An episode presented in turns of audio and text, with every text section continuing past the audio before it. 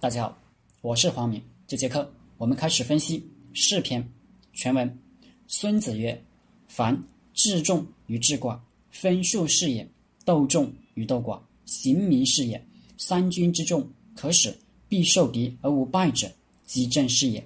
兵之所加，于以断头卵者，虚实是也。凡战者，以正合，以击胜。故善出击者，无穷于天地，不竭于江河。终而复始，日月是也；死而更生，四时是也。生不过五，五生之变不可胜听也；色不过五，五色之变不可胜观也；味不过五，五味之变不可胜尝也。战事不过机阵，机阵之变不可胜穷也。机阵相生，于循环之无端，孰能穷之哉？积水之急，至于漂石者，是也；折鸟之疾，至于毁折者，节也。故善战者，其势险，其节短；适于郭奴，节于发机，纷纷云云，斗乱而不可乱，浑浑沌沌，行远而不可败。乱生于智，怯生于勇，弱生于强。智乱术也，勇怯势也，强弱行也。故善动敌者，行也。敌必从之，与之，敌必取之。以利动之，以足待之。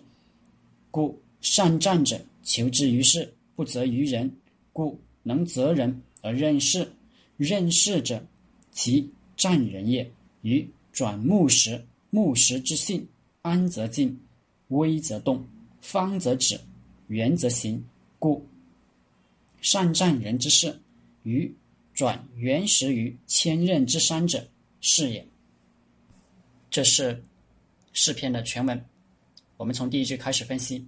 孙子曰：“凡治众与治寡，分数是也；斗众与斗寡，行名是也。”是就是创造势所必然。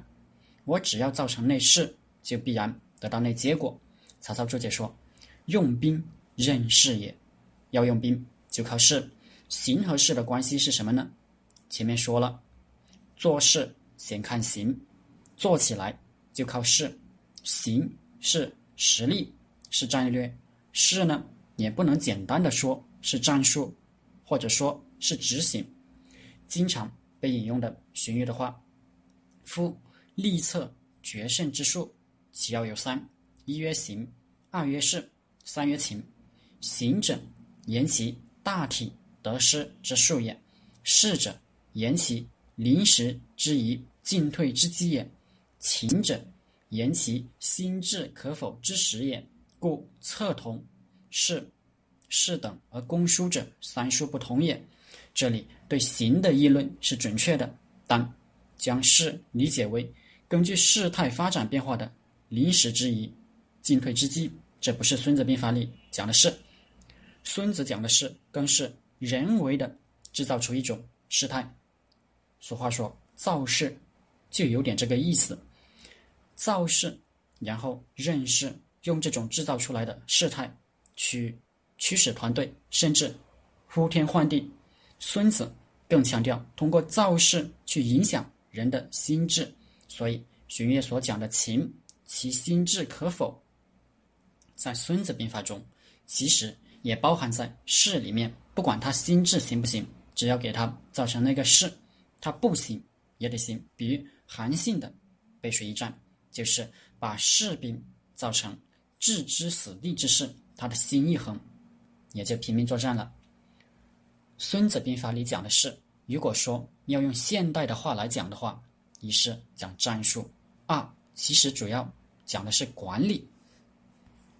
孙子曰：“凡治众于治寡，分数是也；斗众与斗寡，行名是也。”管很多人跟管很少人。一样，是因为有分数，就是编制，分就是分成班、连、团、师、军之类，看你怎么分。数就是每个编制单位多少人，编制搞好了，组织架构搞好了，管很多人就跟管很少的人一样，和运用自己的手臂一样方便。整个现代。管理学就是从军队管理发展起来的。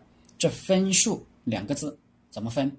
多少数？那学问大了去了。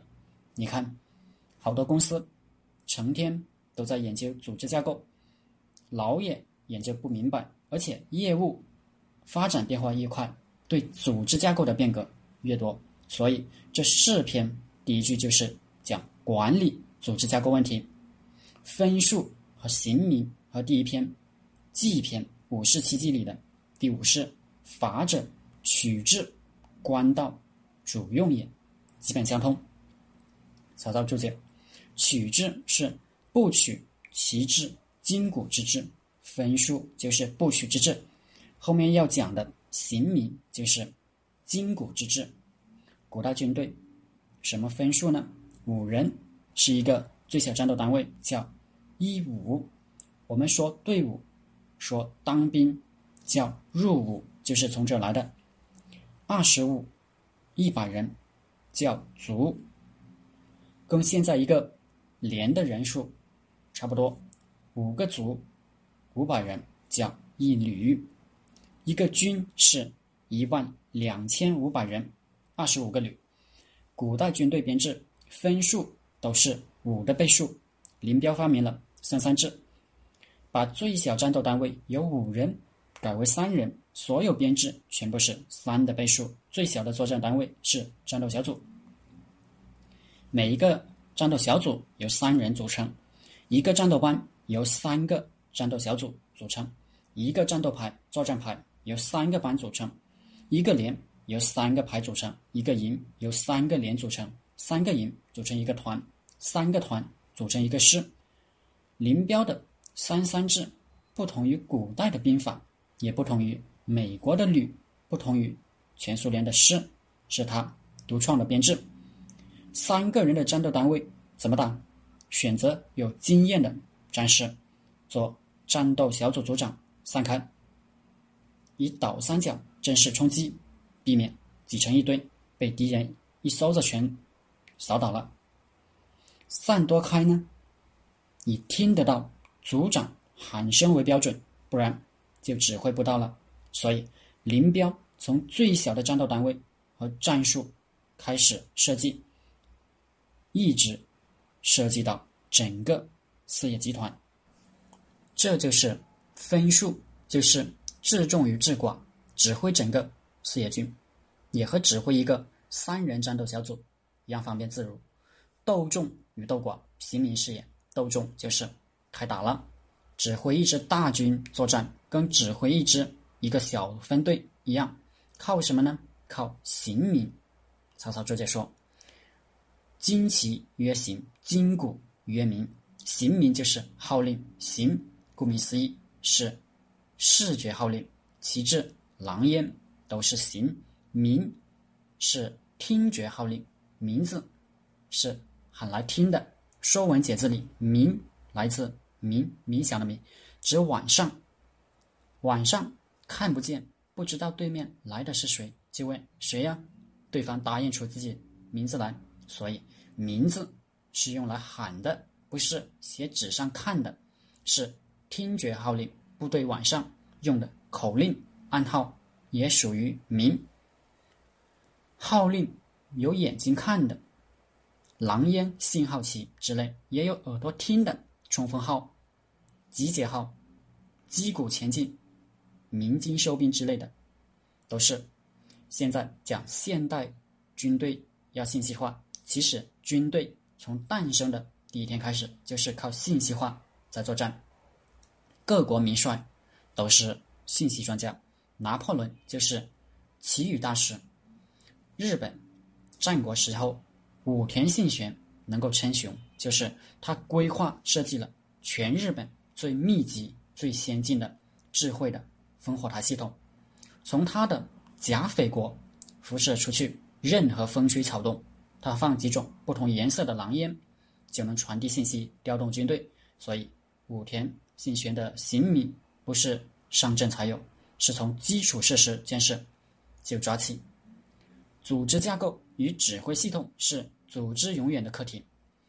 一个架构时间长了就不适应了，公司一发展，原来的架构又不行了，所以不停的要搞组织变革，要搞跨部门协调，打倒国家。如今搞改革，成立这么多领导小组，就是一个组织架构与指挥系统的问题。省管县喊了这么多年，就是个分数问题。小到公司是职能部门分数还是事业部分数，各级权限谁指挥谁，下面的职能部门是属地管理还是垂直管理？兵法讲这个就没人爱听了，但能不能打赢，主要的秘密都在大家不爱听的打瞌睡的部分，不在。人人都兴奋的那部分。好了，这节课就和大家分享到这里。大家可以加我的 QQ 微信幺零三二八二四三四二，我们一起讨论读书、创业、企业管理、团队管理、互联网投资。谢谢大家。